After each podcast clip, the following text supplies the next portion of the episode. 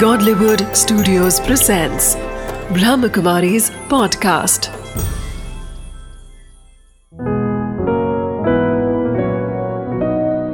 ज़िंदगी बने आसान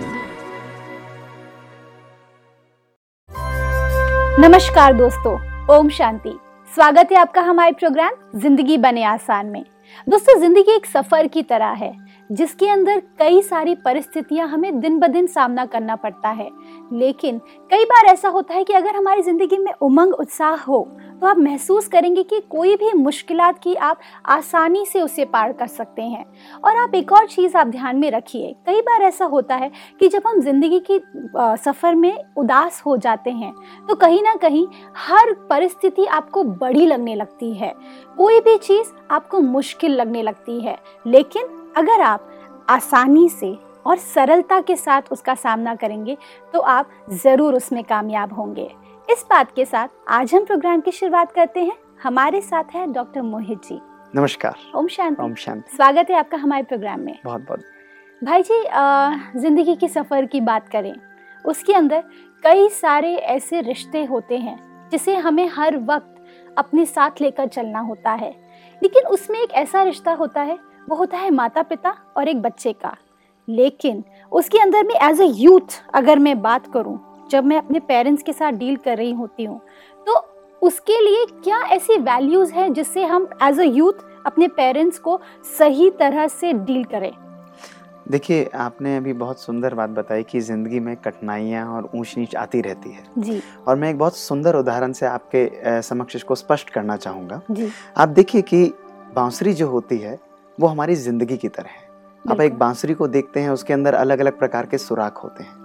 और ये बात आप मानेंगे कि अगर बांसुरी मैं आपको बजाने को दूँ या मुझे दी जाए तो हम बजा पाएँगे या नहीं बजा पाएँगे? हम नहीं बजा पाएँगे शायद। लेकिन वही बांसुरी अगर किसी बांसुरी वादक को दी जाए तो वो उन्हीं होल्स के ऊपर उन्हीं खोखलेपन के ऊपर अपनी जब सुंदर तरीके से उंगलियाँ चलाता है तो धुन कैसी निकलती है? ऐसी निकलती है जो हमारे मन को मोह लेती है हमें मंत्र मुग्ध कर देती है। जी। इसी प्रकार हमारी ज़िंदगी में भी ऊंच नीच कठिनाइयाँ एम्प्टीनेस खोखलापन हर एक की ज़िंदगी में होता है चाहे हम किसी भी प्रकार से जाएँ। लेकिन इस खोखलेपन को इस एम्प्टीनेस को इस समस्याओं को हम कितने सुंदर रूप से वर्क करते हैं हम्म। कितने सुंदर रूप से हम इसका सामना करते हैं तो हमारी ज़िंदगी को हम लोग बहुत सुंदर संगीतमय एक उदाहरण मूर्त बना सकते हैं। और इसकी शुरुआत जैसे आपने बताया वो कहाँ से होती है? हमारे फैमिली से होती है हमारे माता पिता से होती है। क्योंकि हमारा ये स्ट्रांगली मानना है कि कोई भी यूथ जब डेवलप होता है तो यूथ का जो बीज पड़ेगा वो कहाँ पड़ेगा? वो माता पिता के पास पड़ता है। और वो माता पिता जो हैं वो उसको संस्कार देते हैं। वो संस्कार कैसे देते हैं उसको कैसा एनवायरनमेंट मिलता है? वो एनवायरनमेंट जो है उसके घर से ही आरंभ हो जाता है। क्योंकि माता पिता का बल्कि घर से क्या जब बच्चा जो है माता माता के वूम के अंदर होता है माता के गर्भ के अंदर होता है तभी हमारे वेदों और शास्त्रों में कहा गया है कि उनको वो ज्ञान दिया जाए उनको अच्छी बातें बताई जाए तो वो बीज वहीं से पढ़ने लग जाता है और जैसे वो जन्म लेता है माता पिता के पास पालन उसका पालन करता है वो बैठे होते हैं और उसको संस्कार अच्छे देते हैं तो ऑटोमेटिकली क्या होता है उसके जीवन का मूल्य वो समझने लगता है। पॉजिटिव वाइब्रेशंस और पॉजिटिव एनर्जी उसके जीवन के अंदर आती जाती है और ज़िंदगी की समस्याओं को वो आएँगी तो सही लेकिन उसको बहुत सुंदर रूप से वो डील कर सकते कर सकते हैं। भाई जी यूथ की अगर हम बात करें ये बहुत ही फ्रेश पूरी की पूरी सोसाइटी का ये कहीं ना कहीं एक पिलर होता है। आज हम बात करें यूथ की वो काफ़ी ज़्यादा पॉजिटिव की तरफ़ बढ़ने लगा है। अगर आप नोटिस करेंगे पॉजिटिव पॉजिटिविटी उनके अंदर काफ़ी ज़्यादा आ गई है। दूसरी बात कहीं ना कहीं जब हम बात करते हैं यूथ की उनके अंदर काफ़ी ज़्यादा क्रिएटिविटी भी होती है। हम्म। लेकिन ऐसे कौन से पहलू है जो यूथ के आज तक हमने कभी भी उसके बारे में प्रकाशित नहीं किया है? देखिए अगर आप मुझसे पूछेंगे तो मेरा मानना यह है कि यूथ्स की जो सबसे इम्पोर्टेंट क्वालिटी है वो क्या है? वो है एनर्जी अच्छा। यूथ्स के अंदर आप देखेंगे कैसा होता है? जोश होता है। कुछ कर गुजरने का उमंग होता है कि हम कुछ कर दिखाएँगे हम कुछ कर डालेंगे। बच्चे होंगे वो भी एनर्जेटिक होते हैं लेकिन जैसे जैसे एज बढ़ती जाती है जब हम यूथ में आते हैं तो मैक्सिमम एनर्जी हमारे अंदर होती है। अब आज हमें देखना ये है कि उस एनर्जी को हम पानी कौन सा देते हैं? जैसे बीज होता है पेड़ का जो जो वृक्ष होता है वो कहाँ से निकलता है? एक बीज से उसकी उत्पत्ति होती है।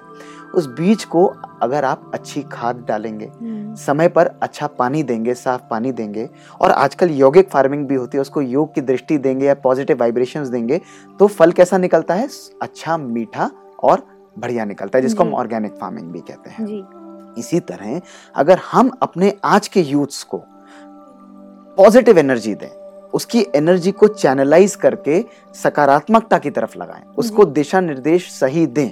उसको बताएँ कि आपके अंदर शक्ति तो है लेकिन उस शक्ति को डिस्ट्रक्शन में नहीं क्रिएशन में यूज़ करना है। कहीं ना कहीं भाई जी जब हम बात करते हैं उसे चैनलाइज करने की तो यूथ को हमें ये रियलाइज़ करने की ज़रूरत है कि यूथ के अंदर वो कैपेसिटी है कि वो उसे चैनलाइज कर सकते हैं। क्योंकि एज अ अगर मैं आज बूढ़ी हो गई हूँ तो मेरे अंदर में वो स्टबननेस आ जाता है। वो ज़िंदगी के पड़ाव में मैं इतना ज़्यादा वो चीज़ को कर चुकी होती हूँ कि वो मेरे संस्कार बन जाते हैं। लेकिन यूथ बहुत फ्रेश होते हैं ना उनके अंदर। बहुत अच्छी बात आपने बोली जी। कि अगर सही समय पर हथौड़ा मारा जाए यानी हम्म। जब फ्रेश हो सीमेंट तो वो मॉडिफाई हो जाती है। Exactly. और यूथ और हमारे यंग जो एज है उसके अंदर आप उसको मेलिएट कर सकते हैं उसको मेलिएबल बना सकते हैं। यही चीज़ अगर मैं कहूँ कि एक ओल्ड व्यक्ति को मॉडिफाई हो कर सकते हैं। हम्म, इच्छा शक्ति हो तो वो भी कर सकते हैं लेकिन यूथ के अंदर वो ईजी हो जाता है। और इसी बात से हम आगे लेते हुए अगर हम ये बात ध्यान रखें कि कंप्लीट इन्फ्लुएंस घर से लेकर परिवार से लेकर कार्यशैली से लेकर अगर हम उनको दिशा निर्देश सही दें पॉलिटिकल सोशल मेंटल हर प्रकार से हम उनको दें कि आपको पॉजिटिव क्रिएशन रचनी है। पॉजिटिव क्रिएशन किस तरह? कि आपके अंदर शक्ति है लेकिन उसको डिस्ट्रक्शन में नहीं लगाना उसको सकारात्मकता की तरफ़ लगाना है। एक ऐसी पॉजिटिव एनर्जी जो आपके स्वयं का भी विकास करे आपके विचारों का भी सकारात्मक विकास करे क्योंकि आपके विचार यदि सकारात्मक बन जाते हैं अगर आपके थॉट्स जो हैं वो पॉजिटिव हो जाते हैं तो आपके जो बोल होंगे वो भी सकारात्मक होंगे वो भी पॉजिटिव होंगे। जब आपके विचार सकारात्मक हैं आपके बोल सकारात्मक हैं तो आपके कर्म कैसे होंगे?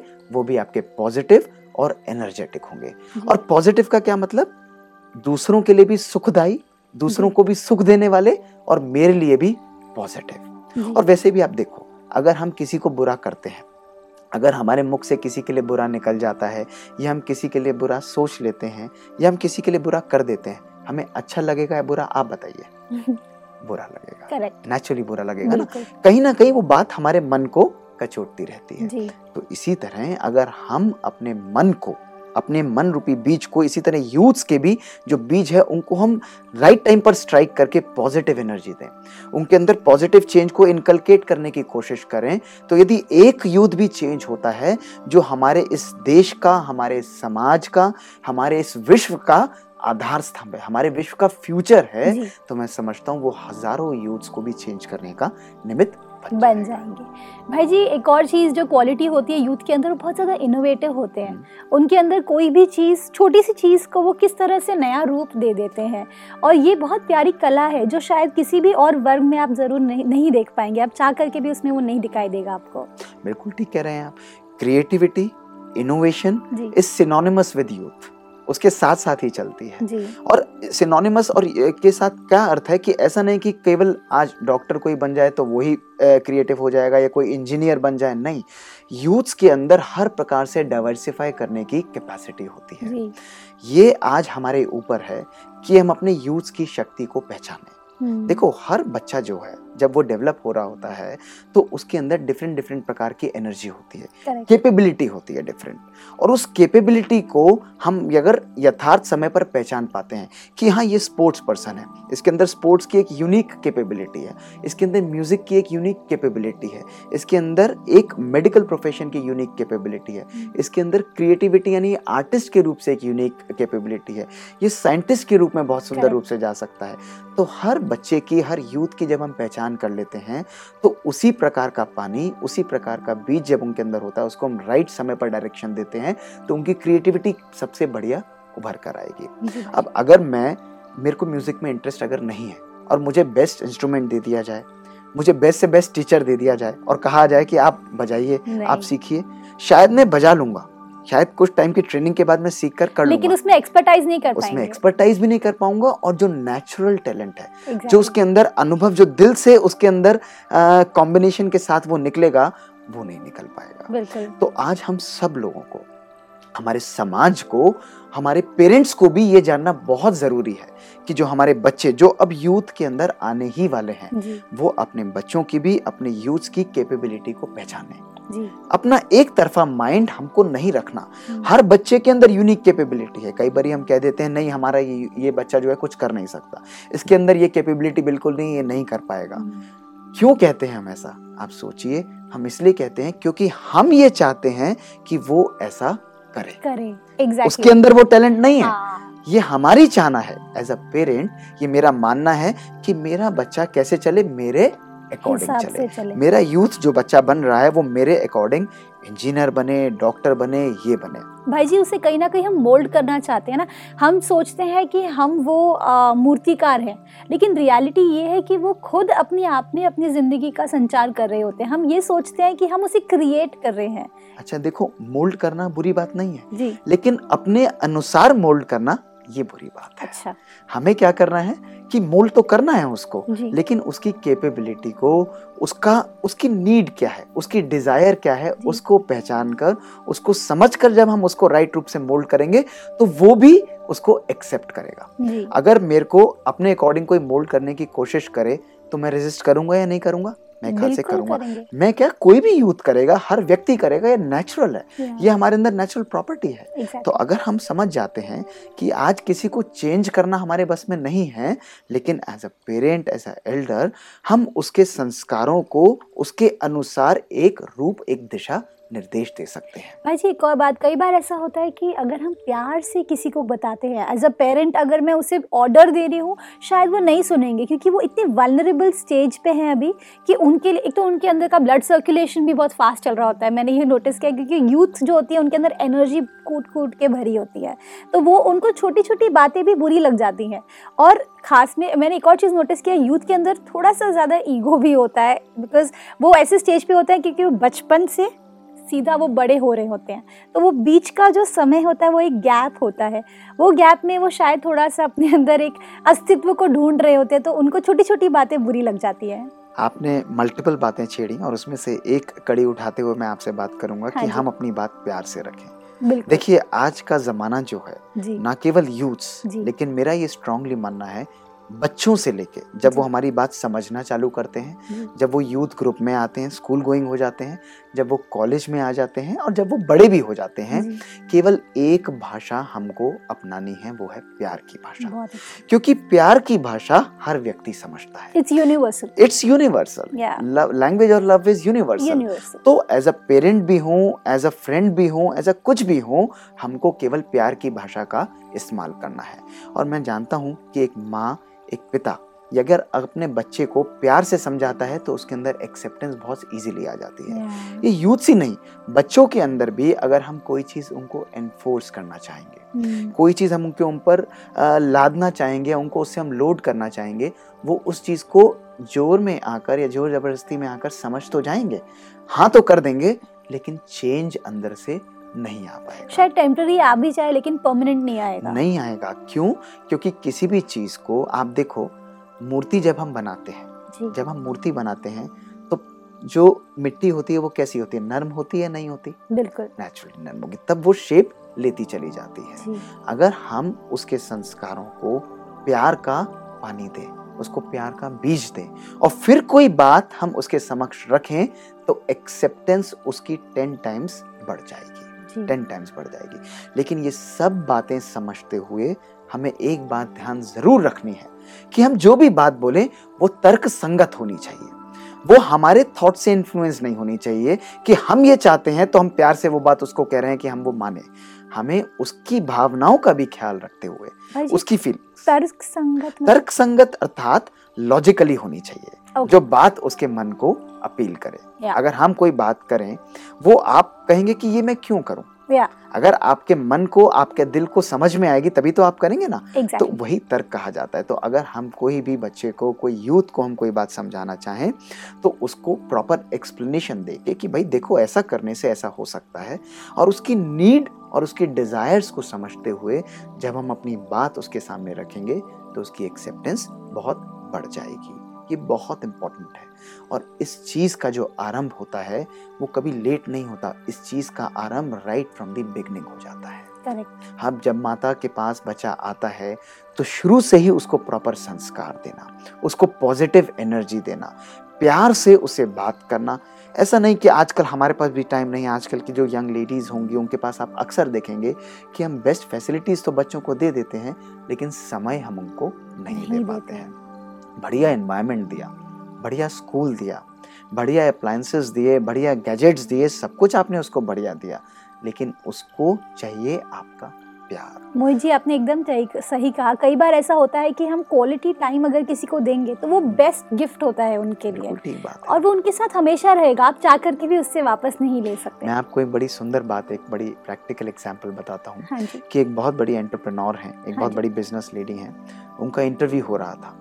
तो उनका इंटरव्यू होते हुए उनसे बात पूछी गई कि आपको ज़िंदगी में बहुत सुख भरे पल आपके पास आए होंगे। कोई ऐसा पल बताइए जो आपकी ज़िंदगी में आप चेरिश करती हो आपके पास हमेशा आप उसको चाहते हुए भी भुला नहीं पाए। हम्म, तो उन्होंने कुछ समय रुककर मुस्कुराते हुए कहा कि देखो बचपन से मुझे सब कुछ मिला। मुझे बेस्ट घर मिला बढ़िया से बढ़िया चीज़ें मिली। लेकिन अक्सर मेरे माता पिता इतना बिज़ी रहते थे कि मुझे समय नहीं दे पाते थे। मेरी हम्म। पालना जो है मेरी दादी ने की और बाकी नौकरों ने की। तो मुझे याद है कि एक बारी मैं बहुत बीमार हुई थी। हम्म, जब मैं बीमार हुई तो उस रात मेरे माता पिता आकर मेरे पास बैठे। बैठकर उन्होंने प्यार से मुझसे बात की मेरे माथे को चूमा और मेरे सर पर हाथ रखा। वो प्यार की जो दो घड़ियाँ हैं ना वो मुझे आज भी ध्यान है। वो मोमेंट मैं चाहते हुए भी आज अपनी ज़िंदगी से नहीं भुला सकती। दुनिया का कोई भी पैसा कोई भी वैभव कोई भी सुख उस सुख के बराबर नहीं नहीं है। और आप देखो कि ये बात सत्य है। आप भी अपने बाल्यकाल से बचपन से आप बड़े हुए हैं मैं भी हुआ हूँ।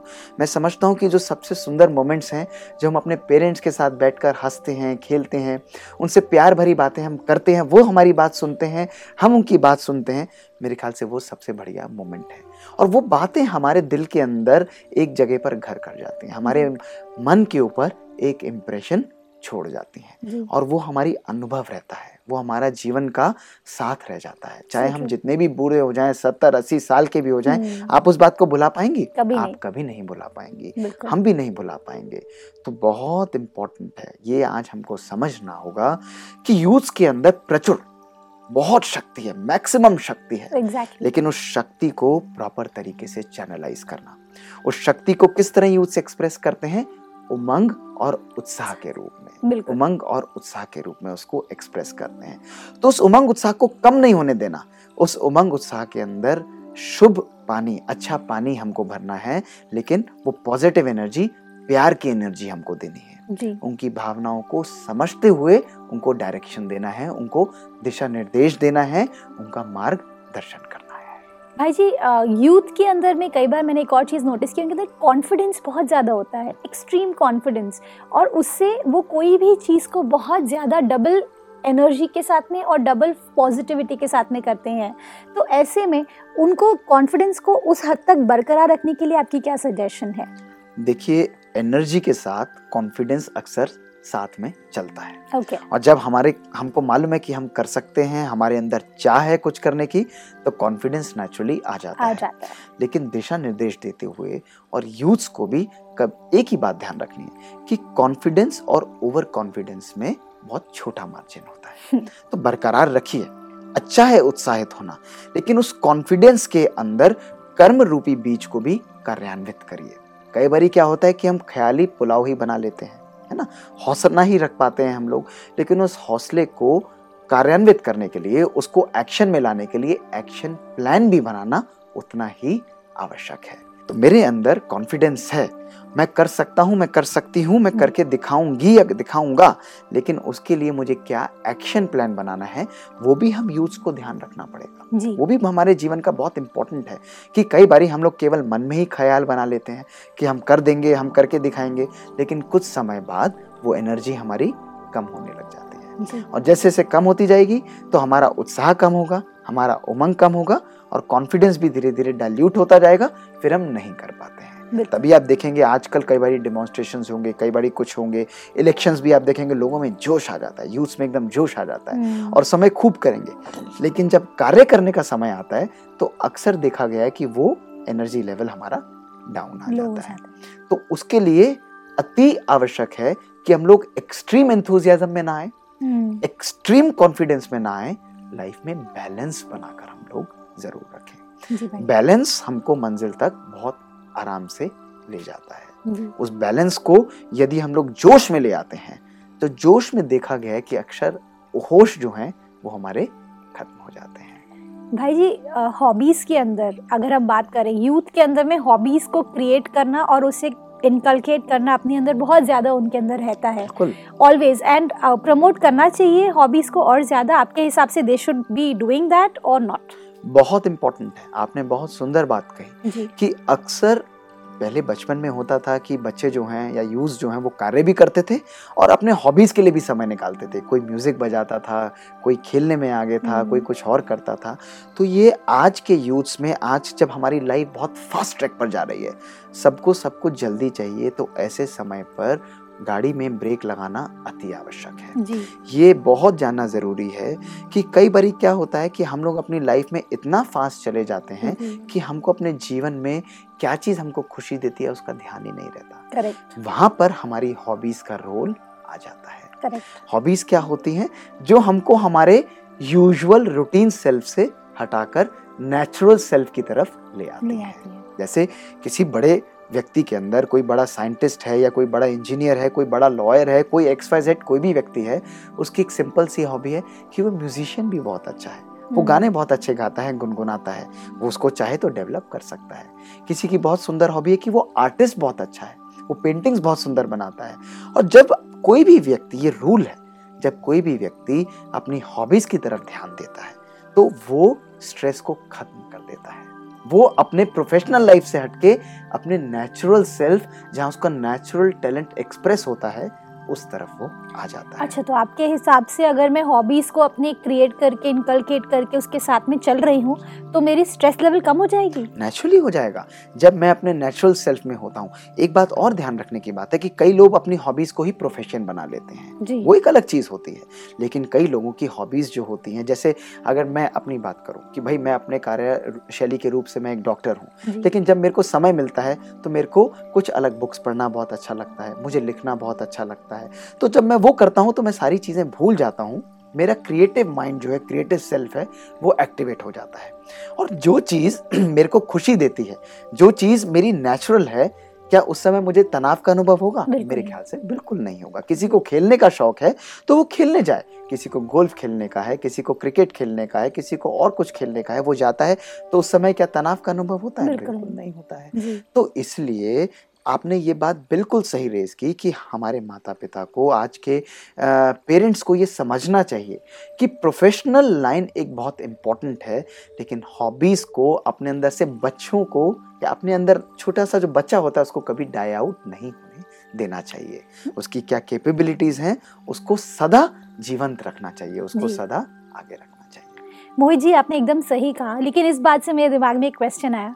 कई बार अब अभी जैसे आपने बात की क्रिएटिविटी की कि जब आप हॉबीज़ को परस्यू कर रहे होते हैं तो आपकी क्रिएटिव माइंड एक्टिव हो जाती है। लेकिन जब हम काम कर रहे होते हैं क्या ऐसा हो सकता है कि काम करते हुए भी मेरा क्रिएटिव माइंड एक्टिव रहे? उसके लिए व्हाट इज़ द अब इसके लिए क्या है कि ये हमारा नेचुरल बैलेंस होता है। अब ये आपने ऐसी बात की जैसे हम गाड़ी चला रहे हो। जी। तो जब कोई व्यक्ति गाड़ी चलाता है तो क्या ऐसा पॉसिबल है कि वो स्केरेबल स्टीयरिंग जलाना सीखता हो?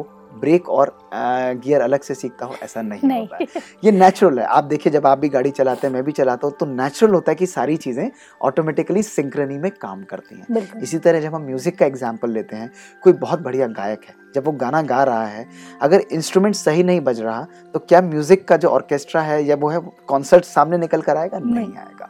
तो इसी तरह हमारी बॉडी की जो ट्यूनिंग है उसमें ब्रेन को दो पार्ट में है मैं अगर आपको बताऊँ। एक हमारा होता है लेफ़्ट ब्रेन जो। कि हमारा लॉजिकल सेल्फ है। और हमारा राइट ब्रेन जो है वो हमारा क्रिएटिव सेल्फ होता है। ओके तो क्रिएटिव जो क्रिएट करता है जिसके अंदर नेचुरल आर्टिस्टिक पेंटिंग जो होता है लॉजिक जो हमारे प्रोफेशनल एक्चुअल हमारे प्रोफेशनल लाइफ के अंदर जो सबसे ज़्यादा एक्टिवेट होता है। तो उसको स्पेशल नर्चर करने की आवश्यकता नहीं। Okay. उसको डायरेक्शन देने की ज़रूरत नहीं। केवल अपने टैलेंट को निखारना अति आवश्यक है। सो so, ये ऐसा हो सकता है कि ये दोनों दिमाग एक साथ चल रहे हैं? बिल्कुल हो सकता है। क्यों नहीं हो सकता? होता है। हो सकता नहीं होता ही ऐसा है। अच्छा। जब आपके अंदर बैलेंस होता है आपकी लाइफ के अंदर जब आप अपने प्रोफेशनल वर्क पे भी होते हैं तो आपका क्रिएटिविटी का जो बैलेंस होता है वो भी उसके अंदर कंट्रीब्यूट कर सकता है। हम्म, यही आपको एक कदम दूसरे लोगों से आगे चलाता है। या हम्म। आगे ले जाता है। That is why I am saying मैं क्या बात बोल रहा हूँ बार बार कि अपने नेचुरल टैलेंट को कभी खत्म मत होने दीजिए। जो आपका नेचुरल सेल्फ है प्रोफेशनल सेल्फ है उसको ज़रूर डेवलप करिए आगे ले जाइए लेकिन अपने नेचुरल को जब आप जीवंत रखेंगे उसको आप लाइवली रखेंगे तो आपके प्रोफेशनल लाइफ के अंदर भी वो ज़रूर हेल्प करेगा। That is science that is the beauty of science कि राइट एंड लेफ़्ट ब्रेन हमारे सिंक्रनी में काम करते हैं बहुत सुंदर। बिल्कुल ठीक कहा भाई जी आपने। जब हम बात करते हैं यूथ की उनके अंदर बहुत सारी ऊर्जा है बहुत पॉजिटिविटी है बहुत उमंग उत्साह है। उसे उन्हें सही डायरेक्शन में चैनलाइज करने की ज़रूरत है तो उनकी ज़िंदगी बहुत खूबसूरत बन जाएगी और बहुत ही ज़्यादा आसान बन जाएगी। इस बात के साथ थैंक यू सो मच भाई जी। Thank you for coming in this show दोस्तों यूथ वो शक्ति का एक प्रतीक है अगर हम बात करते हैं, शक्ति वो एक ऊर्जा है। वो उनके अंदर कूट कूट के भरी हुई है। उसे बस उन्हें इनकलकेट करने की ज़रूरत है और अपनी ज़िंदगी में उसे इस्तेमाल करने की ज़रूरत है। साथ ही साथ, उन्हें अपनी हॉबीज़ को कभी भी मरने नहीं देना चाहिए, क्योंकि वो हॉबीज़ ही उन्हें उमंग, उत्साह की ओर ले जाती हैं। और इसी कड़ी के बारे में हम अगली बार आपसे मिलेंगे और इसी बारे में चर्चा करेंगे। Thank you so much Om Shanti.